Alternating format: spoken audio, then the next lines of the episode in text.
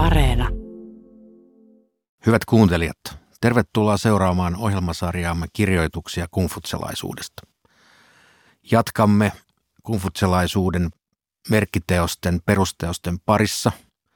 Käsiteltävänämme on edelleenkin Mengtsi veljellisyyden tie ja kohta kuulemme tästä teoksesta toisen kirjan edellisen osan alkupuolen.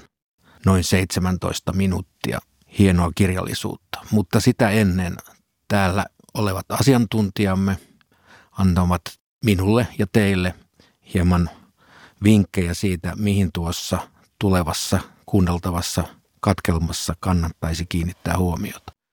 Täällä ovat paikalla Riika-Leena Juntunen, Eero Suoranta ja Jyrki Kallio. Heipä hei. Hei. Hei. Hei ja kiitoksia. Niin, mitä haluaisitte näin ennen kuuntelua ottaa esiin tästä? Tässä Mönksä nyt kertoo, että olisi jo korkea aika jonkun hallitsijan nousta yliherruuteen, nousta tosi kuninkaaksi. Ja lisäksi Mönksä sitten antaa ymmärtää, että jos Mönksä palkattaisiin tällaisen hallitsijan neuvonantajaksi, niin hänen sydämensä ei silloin horjuisi. Tässä tulee ilmi tämä selkeä tavoite, mikä oli, että rauha suurvallassa. Ja tässä jaksossa käsitellään paljon sen edellytyksiä. Ja mielenkiintoista on ehkä se, että rauhaa nähdään myös yksilön mahdollisuudeksi kehittyä. Eli tällainen hyvin Maslowin tarvehierarkia tyyppinen ajattelumalli, melko modernikin siinä mielessä. Eli sitten kun aikaa jää yli sen silkan henkiin jäämistaistelun lisäksi, niin siinä vaiheessa vasta ihminen alkaa niin kuin kehittyä. Ja kehittymisen alla sitten esimerkiksi Mönksi käsittelee tätä rohkeutta ja vimmaa. Näissä jakeissa Mönksy vertailee itseään paljon aikaisempiin ajattelijoihin ja tavallaan pyrkii asemoimaan sitä, että missä suhteessa hän on muita edistyneempi, mitkä ovat hänen ajatustensa erot esimerkiksi Gaotsuun kilpailevaan kumfutsalaiseen ajattelijaan ja sitten totta kai muistuttaa, että kaikkein edistynein ja viisain oli totta kai mestari Kung. No niin, nyt kuuntelemme tämän toisen kirjan edellisen osan alkupuolen ja sen jälkeen palaamme jälleen keskusteluun ja hieman analysoimme ja tulkitsemme kuunneltua. Toisen kirjan edellinen osa. Yksi. Kung Sun Chou kysyi. Jos te mestarini olisitte astumassa virkaan Chi-valtiossa, olisiko silloin odotettavissa Quan Chungin ja Jensyn saavutusten toistuminen? Mönksy sanoi. Olet totisesti chiiläinen. Tiedät maanmiehesi Quan Chungin ja Jensyn, mutta et ketään muuta. Kung Sun Zhou sanoi. Quan Chung auttoi herransa ylivaltiaksi ja Jensy auttoi herransa maineeseen. Eikö siinä ole kyllin syytä samastua Quan Chungiin ja Jensyyn? Mönksy sanoi. Chin hallitsijan auttaminen kuninkuuteen ei olisi erityisen vaikeaa, vaan kävisi käden käänteessä. Kung Sun Zhou sanoi, jos todella on, niin kuin sanotte, tämä opetuslapsenne on kertakaikkisen ymmällään. Kaikesta hyveellisyydestään huolimatta kuningas Wen ei koko sadan vuoden mittaisen elämänsä aikana saanut tuotua koko taivaan piiriä vaikutusvaltansa alle. Vasta hänen työtään jatkaneiden kuningas Woon ja Joan herttua Tanin aikana Zhou-dynastian valta vakiintui. Kun te nyt sanotte, että kuninkuus onkin helposti saavutettavissa, tarkoitatteko, että kuningas Wen ei ollut kyllin menestyksekäs, jotta hänestä olisi malliksi? Möntsy sanoi, miten ketään voisi verrata kuningas Weniin? Kuningas Wenillä oli maata vain joka sivultaan sadan liin suuruinen ala, ja siksi hänen oli vaikea nousta tyranni Joan haastajaksi. Chiiläisillä on sananlasku. Tietäväisyydestä ei ole hyötyä ilman otollista tilaisuutta. Kuokasta ei ole hyötyä ilman oikeaa viljelykautta. Nykyään ajat ovat helpot. Mahtinsa huipullakaan sen paremmin Xia, Shang kuin Zhou ei ollut tuhatta liitä suurempi valtio, ja nyt Chillä on yhtä paljon maata. Rajalta rajalle kukot kuulevat toistensa kieunnan ja koirat toistensa haukunnan, Eli Chiissä on yhtä paljon rahvasta kuin muinaisissa suurvalloissa. Vaikka Chin hallitsija ei raivaisi yhtään lisää maata eikä kokoaisi yhtään enempää väkeä, kukaan ei voi estää hänen nousuaan kuninkaaksi, jos hänen hallintonsa on veljellistä. Sitä paitsi tosi kuninkuuden harjoittajat eivät koskaan ole olleet niin harvassa kuin näinä aikoina, eivätkä rahvaan kärsimykset hirmuvallan alla ole koskaan olleet niin kovat kuin näinä aikoina. Nälkäisten nälkä janoisten jano on helppo tyydyttää. Mestari Kung sanoi, hyve leviää nopeammin kuin käskykirjeet vaihtoasemilta toisille. Jos joku kymmenen tuhannen sotavaunun valtakunta alkaisi tänä päivänä harjoittaa veljellistä hallintoa, rahvas ilahtuisi siitä yhtä paljon kuin mies, jonka joku vapauttaa roikkumasta pää alaspäin. Juuri nyt elämme aikaa, jolloin puolella muinaisten miesten ponnistuksista saa varmasti kaksin kerroin tuloksia. Kaksi. Kung Sun Zhou esitti kysymyksen. Jos te, mestarini, astuisitte Chiin valtaneuvoksen virkaan ja saisitte toteuttaa tien mukaista hallintoa, ei olisi ihme, jos Chiin hallitsijasta tulisi ylivaltias. Jos niin kävisi, horjuisiko sydämenne? Mönksy vastasi. Ei. Sydämeni on ollut horjumaton 40-vuotiaasta asti. Kung Sun Zhou sanoi, sitten hän te, mestarini, olette etevämpi kuin Möng Pen. Mönksy sanoi, sehän ei ole vaikeaa. Kaotsy saavutti sydämensä horjumattomuuden ennen minua. Kung Sun Zhou kysyi, onko sydämen horjumattomuuden saavuttamiseksi tapaa? Mönksy vastasi, on. Puokung Jou kasvatti rohkeuttaan siihen mittaan, että hänen ihonsa ei koskaan mennyt kananlihalle, eikä hänen katseensa koskaan harhaillut. Jos hän koki joutuvansa pienenkin loukkauksen kohteeksi, hän oli kuin olisi joutunut ruoskituksi torilla.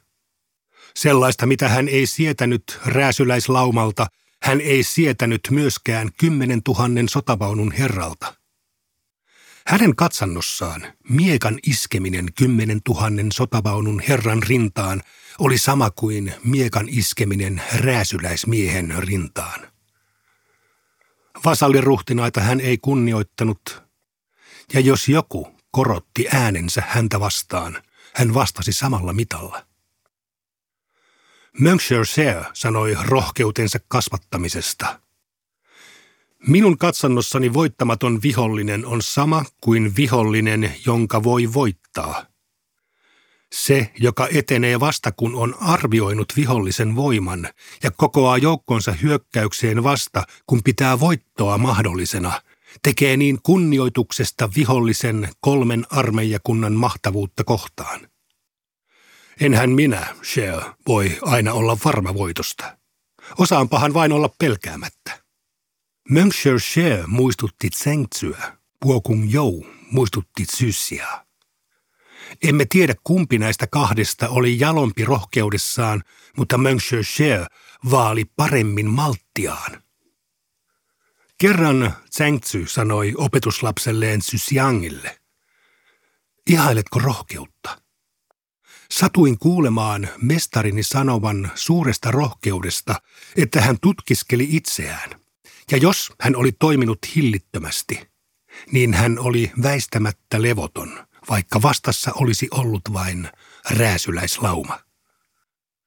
Jos hän taas tiesi kyenneensä hillitsemään itsensä, hän saattoi edetä, vaikka vastassa olisi ollut tuhansia tai kymmeniä tuhansia miehiä. Se, miten Cher vaali vimmaansa, ei vetänyt vertoja sille, miten Zhengzhu vaali malttiaan. Kung Sun Zhou sanoi, Rohkenenko kysyä mestariltani teidän sydämenne horjumattomuudesta verrattuna Kao Tsyn sydämen horjumattomuuteen? Voisinko kuulla siitä? Kao Tsy sanoi, mitä et saa sanoilla, sitä älä havittele sydämellä. Mitä et saa sydämellä, sitä älä havittele vimmalla. On oikein sanoa, että jos voittoa ei saavuta sydämellä, sitä ei pidä havitella vimmallakaan. On väärin sanoa, että jos voittoa ei saavuta sanalla, sitä ei pidä havitella sydämelläkään. Tahto on vimman komentaja, ja vimma on kehon täytettä. Tahto on ensin, ja vimma tulee vasta toisena. Siksi sanotaan, pitäydy tahdossasi, älä anna vimmasi kuohahtaa. Sanotte siis, että tahto on ensin ja vimma tulee vasta toisena. Mitä varten sanotte vielä, että on pitäydyttävä tahdossaan, eikä annettava vimmansa kuohtaa? Möntsy sanoi, tahtoon keskittyminen saa vimman liikkeelle. Vimmaan keskittyminen saa tahdon liikkeelle. Ajatellaanpa säntäilyä ja ryntäilyä. Siinä on kysymys vimmaantumisesta, jonka takia sydän on ruvennut horjumaan. Rohkenenko kysyä, missä te, mestari, olette muita edistyneempi? Mönksy sanoi, tunnen sanat ja olen hyvä ravitsemaan ylitsevuotavaa vimmaani. Rohkenenko kysyä, mitä tarkoitatte ylitsevuotavalla vimmalla? Mönksy sanoi, sitä on vaikea selittää.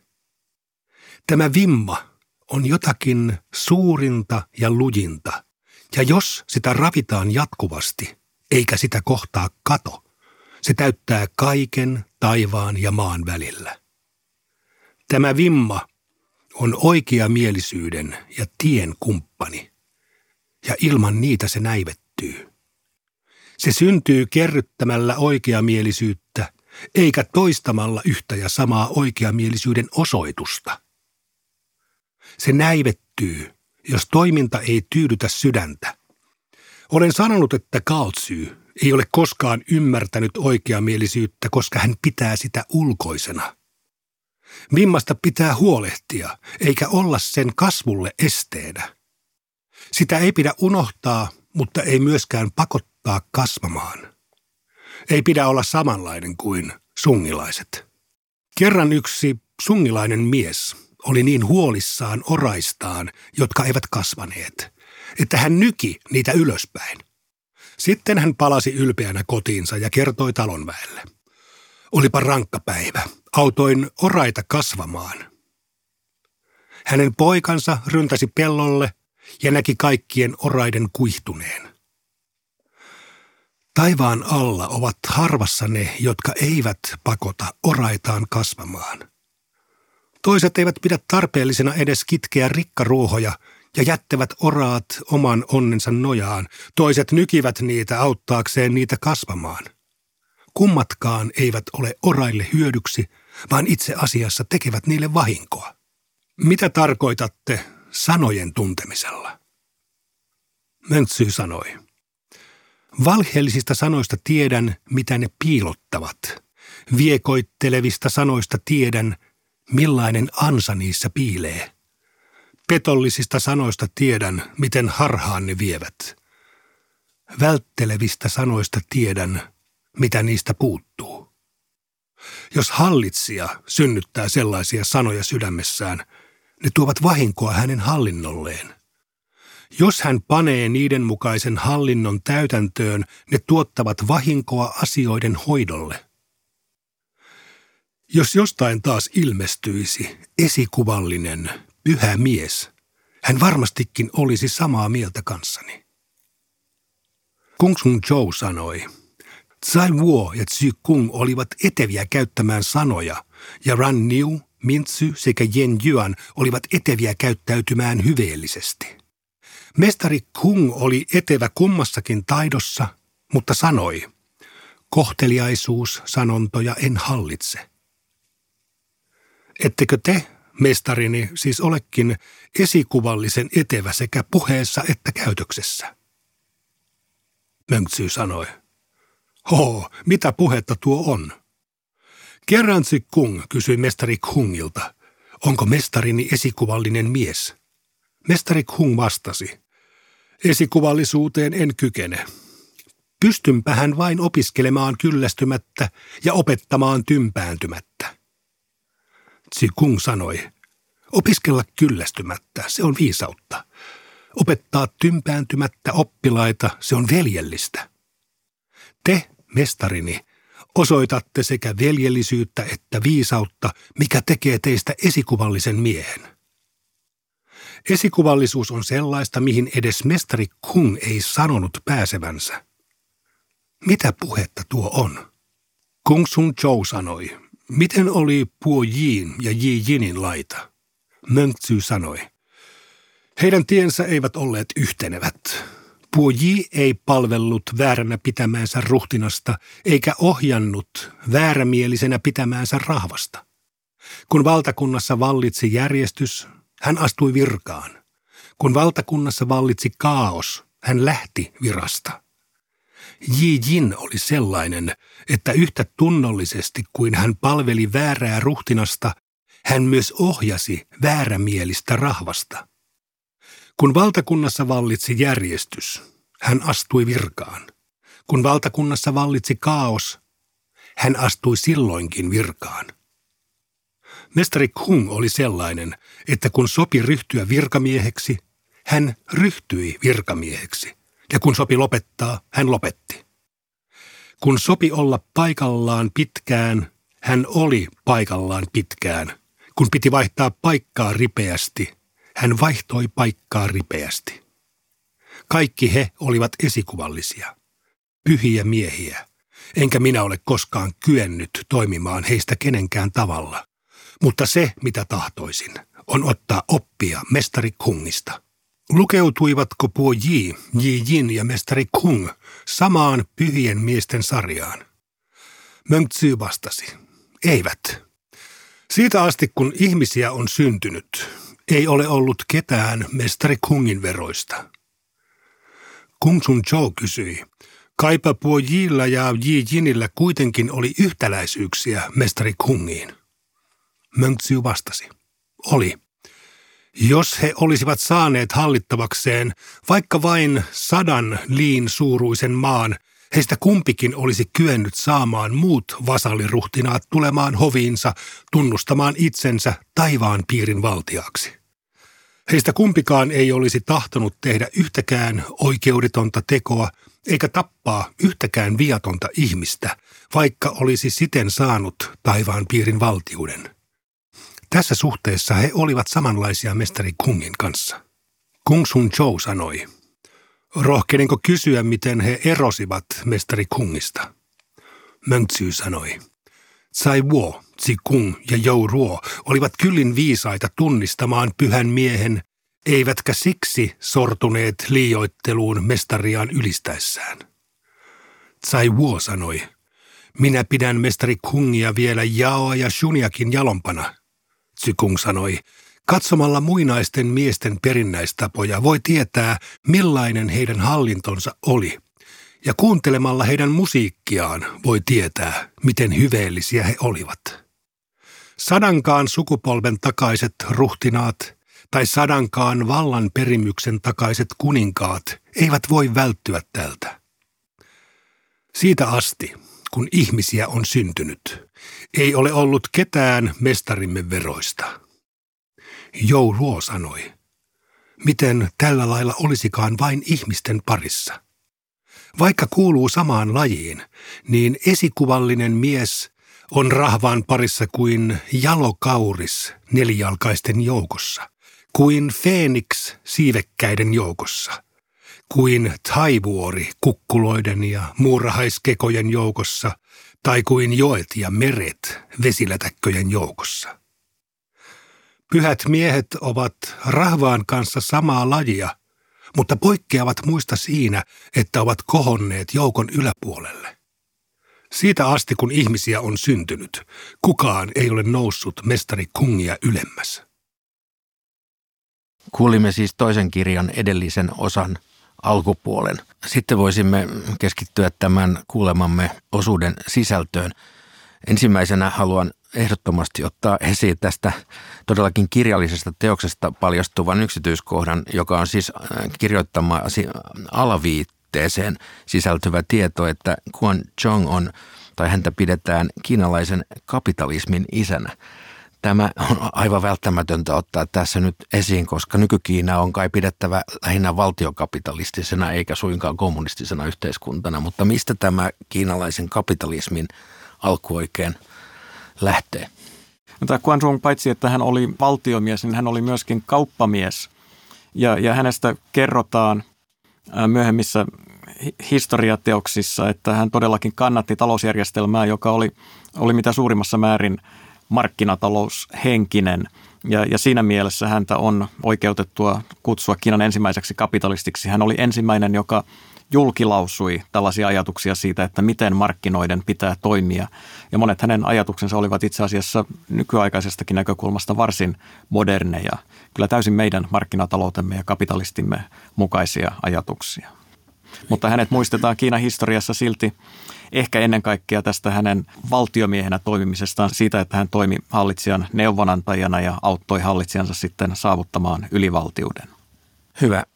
No mitä teemoja tai asioita haluaisitte poimia tästä varsin pitkästä jaksosta, jonka saimme juuri kuulla?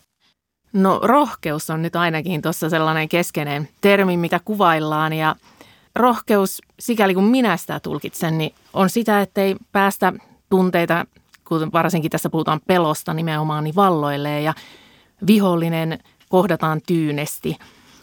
Tällainen pelon kontrollointi viittasi tähän itsehillintään, tämmöiseen itsekontrolliin, mutta se liittyy myös malttiin. Ja jotenkin tässä tulee mieleen jo tämä Kiinan kulttuurissa edelleen voimakkaasti elävä kasvojen säilyttämisen tarve – ikään kuin pokka pitää, niin kuin voi, voi sanoa viimeiseen asti. Mä oon myös sieltä Kungfutsen teksteistä miettinyt tätä kiinalaisen mieskuvan perustaa. Niin kyllä sieltä tulee sellainen niin kuin itsekontrolli ja tunteiden tiukka hallinta aina lopulta niin kuin eniten esille. Tuleeko Eero? No ainakin tätä sovinnaisuudessa pitäytymistä havainnollistaa myös tämä myöhemmin sanalaskuksi päätynyt anekdootti tässä songilaisesta miehestä, joka auttaa oraita kasvamaan, eli kiskoo niitä maasta. että tämä on kungfutsalaisuudessa ja toki meidänkin esimerkiksi kreikkalaisessa tai yleismaalaisessa filosofiassa kreikkalaisten tunteva ajatus siitä, että hyvä on siellä jossain kahden ääripään välissä sitä, että ei pidä olla esimerkiksi tässä tapauksessa liian innokas, mutta ei pidä olla myöskään liian passiivinen tai laiska. Eli jos antaa oraiden kasvaa omalla painollaan ja kastella niitä, niin se on oikein, mutta ei niitä sieltä maasta kumminkaan pidä nykiä. Mä nostaisin esille vielä yhden henkilön, kun niitä nyt tuli tässä jo lueteltua. Tässä nimittäin ensimmäistä kertaa Mengzissä tulee esille Mengzia aikaisemmin elänyt kungfutsalainen ajattelija, mestari Kungin seuraaja Kao Tzu. Ja tästä käy nyt ilmi se, että Mengzi ei mitenkään erityisemmin häntä arvosta. Hän toteaa muun muassa, että Kao Tzu ei koskaan ymmärtänyt oikeamielisyyttä. Ja tämä Kao Tzu toistuu täällä myöhemmin sitten tässä Mengzi-teoksessa, eli, eli sen takia haluan nostaa hänet tässä nyt esille. Toinen asia, joka liittyy tähän kääntämiseen ja sen vaikeuksiin on tämä sana vimma. No, tämä vimma on kiinaksi chi. Ja se on käsite, josta myöhemmässä kiinalaisessa filosofiassa tai sanoisiko metafysiikassa kehittyi tämmöistä universaalia energiaa tarkoittava käsite, jolla on annettu hyvinkin tämmöisiä mystissävyisiä merkityksiä. Itse asiassa leikittelin ajatuksella, että olisin kääntänyt sen sisuksi – suomalaisittain sisuksi, mikä monessa kohtaa kyllä toimisi, mutta sitten ajattelin, että se on ehkä turhan anakronistinen käännös siinä mielessä, että se on, se on ehkä niin kuin turhankin suomalainen. Näihin sanoihin me päätämme tämänkertaisen jaksomme ja kuulemiin.